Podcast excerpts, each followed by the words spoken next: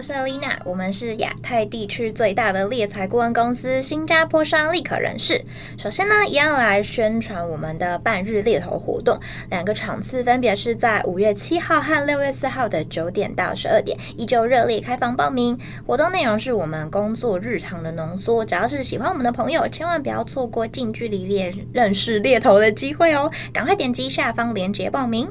好的，那继上一集我们在《人性的弱点》中这本书提到两个业务小技巧，第一个是说不要批评，那第二个是学会赞美，不晓得大家还有没有印象呢？有有有。那今天来让我们看一下，就是第一章的最后一个小节，那标题其实带到说，哎，掌握了这门技巧就可以掌握全世界。那但是若不懂得这门技巧，将会孤独而终。哦，听起来好可怕，它有点浮夸，很戏剧性。它下标题其实就引用到就是。亨利·福特的话就是来说明说，这个小节的核心价值是要把握对方的观点。那我们要站在对方和自己的立场看待问题。那什么是我们要站在对方和自己的立场看待问题呢？他实际上他就举了一个非常生活化的例子，在开篇的地方，比如说我们想要钓一只就是又肥然后又好吃的鱼，那要让鱼上钩，就要准备鱼喜欢的，像是小虫啊、蚱蜢啦之类的。就是鱼喜欢吃的食物，嗯，那这样就是站在鱼的立场来看待问题，而不是准备就是我很喜欢的什么麦当劳啊、胖老爹啊之类的。那把握鱼的观点，才可以顺利的完成钓鱼任务。其实同样的逻辑，我觉得可以套用在非常多地方啦，不管是教育啊，或者说你邀约别人跟你聚聚餐啊，甚至什么约会啊、商场上谈判啊，甚至说用在生活上、工作上、广告文案等等的，其实都是要运用这个了解对方的观点的诀窍，然后让我们成功说服对方。那最重要的其实是了解说对方的需求啊，那甚至说我们去激发这个人的需求，就能次次成功，就是掌握我们的世界。其实刚刚提到广告这一块，我就想到我前几天我就看到了一个文案，我觉得超有趣的。它其实是一篇就是它是要卖房的一个文案，但是它通常我们看卖房文案就贴在那种电线杆上面，不是就是呃地点在哪里啦，靠近什么什么捷运站啦，然后联络人跟电话号码嘛。但它没有，它就很简单，在这些资讯上面放了四个字，叫做“逃离公婆”。这它其实 TA 锁定的非常明确。然后他就是有知道说，到底哪一些人他是会有这样看房需求的，然后就锁定了这些要逃离公婆的，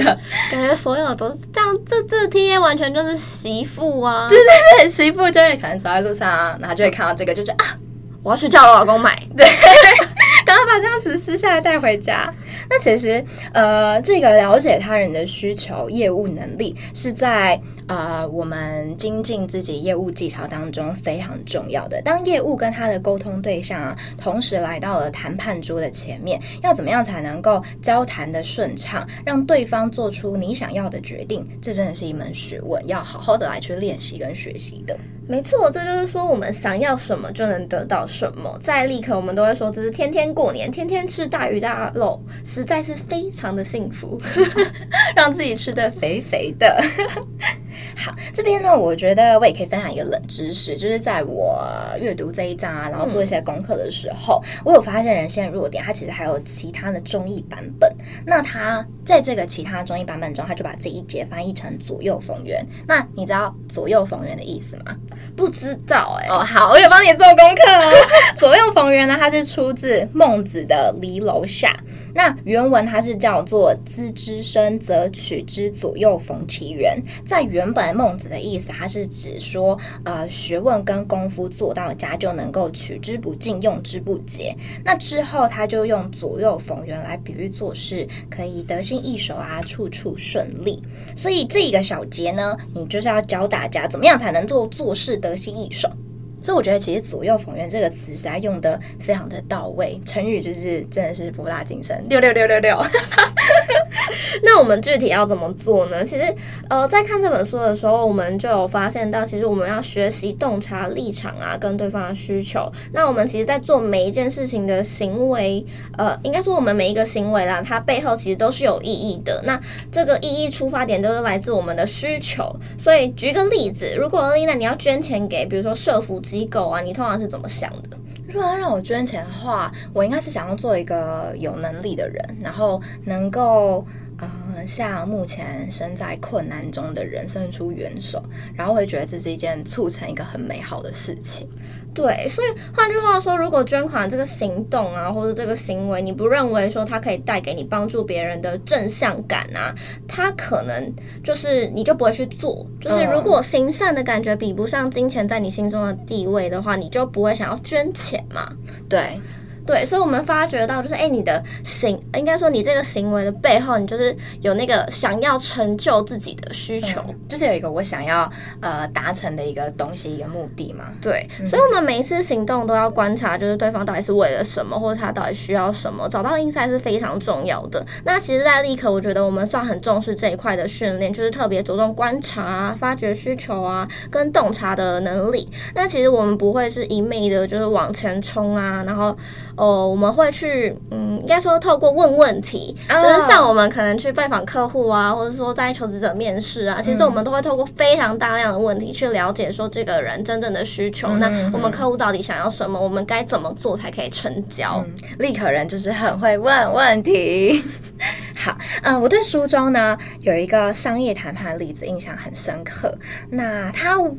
这个例子很像是我们平常在跟客户或者求职者谈判的一个情境。嗯，他是说作者当时他为了举办一个演讲活动，每一季大概都会有一个月的时间，大概三分之一左右吧，会需要跟酒店租下酒店的大舞厅这样的场场地。但是呢，在他某一个季节，就是活动快要开始的时候，酒店突然就是临时通知作者说，我们租金呢要上涨三倍，是不是很狮子大开口？三倍超多。对，超多，就我可能原本要十万块，变成要三十万的那种感觉。那作者他很聪明哦，就是他得到这个消息，他没有就是非常生气，然后指着酒店经理鼻子大骂那种，就回应到第一章不要责备他人。然后他也没有就是直接摊牌说，哎，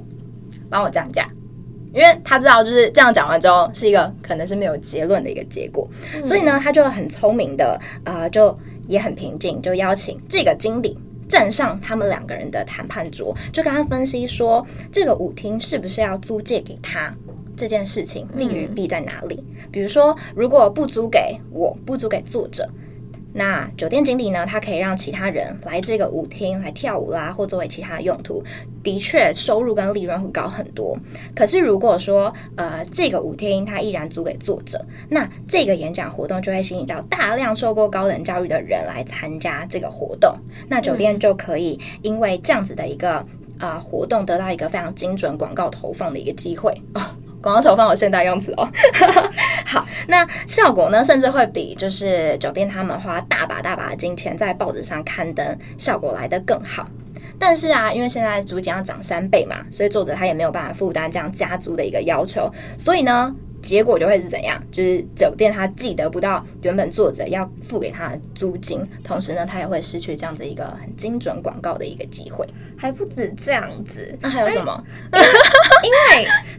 每一季大概都只租一个月的时间，所以他其余两个月的时间，他还是可以就是零售租给别人的。嗯。那他其实可以同时得到，比如说两份租金、三份租金那种感觉。哦。所以其实最后酒店酒呃酒店这边想一想啊，那他就决定说，哎，那我租金只上涨。一半，然后而不是说，哎，要三倍，嗯哼，就是可能比如说变十万变成十五万这样子，哦，就是其实少蛮多的。对，那其实自始至终就是站在对方的立场看待事情啦，就是提对方需要的东西。就像刚刚酒店，呃，应该说作者跟酒店经理的谈判，他也是直接说出，好，你要上涨没有？当然他没有直接这样讲啊，但是他的表明的态度是说，好，你要上涨没有关系，我愿意让你上涨，可是要是我可以负担的范围，然后我告诉你，就是你。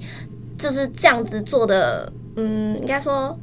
行为未来可能会带给你更多的利益啊，嗯、你会有更多曝光的效果等等。但其实这些都是放在潜台词下面。对，嗯。所以其实我我自己后来有想到一个故事，我觉得有点雷同啊，虽然没有一模一样，就是其实我有跟我的。呃，我的某一间客户在找一个市场上比较急的缺，然后其实这样的人也比较稀少。嗯、那其实主要原因是因为短期的缺了，那加上说我客户的预算其实没有这么的高。嗯、那呃，本身就有很多条件上的限制。对，然后就是市场上，我觉得在应该说这个位置其实也招募了一段时间了，嗯、所以我觉得他也明白说市场上的招募是有一定的困难的。嗯、那他其实也找了非常多的厂商做合作。嗯、那这个时候我还是有努力，就是哎，赶快赶快推推了几个人过去。然后，但是嗯，我客户看一看，觉得还是说，哎，他没有百分之百完美，他没有就是比如说呃 A B C D 经验，他可能还是就是少了一点点 D，然后他可能就觉得。这样子好像不行哎、欸，可是我是想要在这样子的一个，就他很想要完美的人，百分之百。对，但是这个时候我就跟他就是要又回来这个状况，然后我就跟他说，哎、嗯欸，可是现在这个招募就是再带回刚刚所有的难题的部分，跟他说明说，这个人选虽然他低的部分可能没有那么足够，那他其实可能 A、B、C 非常的完美啊，他具备的条件其实非常好。那加上说你这个职位也找很久啦，那还有就是。呃，一些市场上遇到的困难啦，嗯、那其实最后我的客户还是有邀约人选面试。嗯、其实潜台词就是何不面试看看呢？也许会，就是也许这里面就是对的人。对，所以其实我觉得，嗯，这个谈判艺术就是要站在对方的立场去想啦，就是透过一来一往的沟通，达成一个双赢的局面。那我觉得本章的原则其实基本上啦，就是多多练习，然后你就能够像。一开始我们说的一样，就是章节它呃标题提及的，你就能够掌握全世界。好，那这次呢，我们也搜集了两个立可顾问他过去的一些实战经验来分享给大家，是如何洞察对方的需求来达到双赢的局面。嗯，好了，所以现在 Alina 电台小教室就来了。好，第一个故事就是呃，我们有一个嗯。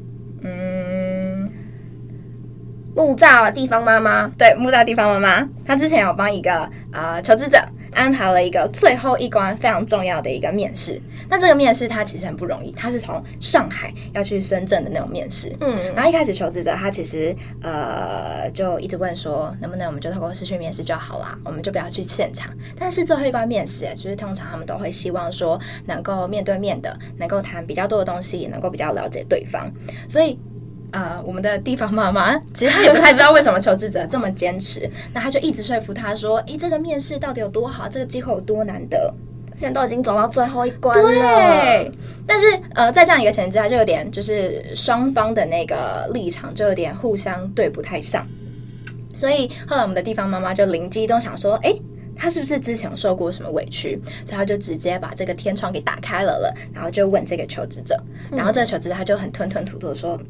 对啦，就是因为之前面试有好几次都出现这样子啊，然后还有有答应了这样的一个面试的要求，然后对方也有说会付交通费，结果后来我面试就失败了，然后我交通费也没有拿到，所以他又觉得说这个要求很很那个，好惨哦，对对，有点惨，然后他又觉得说哦，他这个想法提出来又很小家子气的那种，很小气，嗯、但他还是就是跟我们家这个地方妈妈说了。因为他就觉得说那种感觉不太好，有那种被耍的感觉，嗯、所以后来呢，我们的地方妈妈也很够力气啊，很够义气啦，然后也跟客户有争取到了这样子的一个面试的交通费，这里也都处理完成，然后让我们这位求职者非常安心的从上海去到深圳完成他的 final interview。那最后呢，这个故事还是有一个很好的结局，他也顺利的去上班。所以这个故事其实就是他们都有抓到，就是呃，我们家这个地方妈妈顾问，他有抓到呃求职他本身担心的那个点是什么，他才能够顺着我们求职的意，然后啊、不是求求职的意，顺着我们地方妈妈的意思，然后去这场 interview，然后顺利的 on board。对啊，那客户一定也是很开心啊，一定想说交通费小钱早讲就好了，对对对，能够为我们公司带来一个好的人才才是最重要的。对，好，第二个故事呢，这个故事就来自一个二度就业妈妈的故事。那前面是什么？他的那些状况不太重要，重点就是呢，我们公司就有帮他媒合到了一个外商的一个好机会。嗯，那他这个二度就业妈妈呢，她原本这个工作其实公司非常非常的前景堪忧，因为在她任职半年的一个期间，公司就已经有三分之一的人全部都离职了，所以他就很想要好好的在他的工作上面做一个转换，能够到一个比较稳定发展的一个公司。但是呢，因为原本的公司呃不止人数不多。然后他的工作量也增加，嗯、所以老板一听到他要离职了，就觉得说哦不行不行不行，我现在很缺人手，所以我加你三千块的薪水，那你留下来好不好啊？然后他的同事也跟他说，你看老板都给你加薪了，然后我们都是你的同事，我们就相处了半年了，你就不要走嘛。他就开始有点犹豫，想说，对啊，他都加薪我三千块了，我是不是就不应该要走啊？他离职的那个决心就有点动摇。好，嗯、然后就在这个他下一份工作，这个外商机会已经录取上他要决定的这个重要的 moment，然后我们家的顾问，这个顾问呢，他是呃板桥扛把子，对，板桥扛把子，他就提醒他说：“哎，你看你原本不是担心说这间公司的前景很堪忧吗？就是半年就离开了三分之一的人。”然后你现在的工作量又变重，是不是就没有办法好好的把时间花在你的小朋友身上，然后能够来就是陪伴他？然后这个时候，对对对对对对，然后这个妈妈就跟他说：“对，我的小孩前几天才跟我说，嗯，他很抱怨啊，妈妈因为工作上面的关系变忙了，少了很多时间陪伴他。”然后。这个时候，他就在跟这位顾问，然后来去做交流，他才发现说，其实原来加薪留在公司这件事情，并不是他想要的。他真正想要的事情是能够兼顾他的家庭跟他的工作，双边来去找到一个平衡点，既能够在职场上面发挥他的专长，也能够参与到孩子的每一刻成长。哇，好像广告词哦，但可能这是他是妈妈想让自己所想要的。嗯嗯，其实这两个故事，我觉得都。算是非常好啊，就是我们顾问真的有去了解我们的求职者，嗯、那其实也顺利帮客客户这边找到人。那呃，接下来我们还会分享更多的故事，就是最后再跟大家复习一下，我们要了解双方的立场，激发他人迫切迫切的需求。迫切，没事，不能卡一下螺丝吗？吃一下螺丝。那我们最后不免俗的说一下，就是如果说大家对我们有兴趣的话，还是要投递你的履历到 talent at recruitexpress.com。打 T W，那我们下次再见。接下来还有非常多技巧等着你哦，拜拜，拜拜。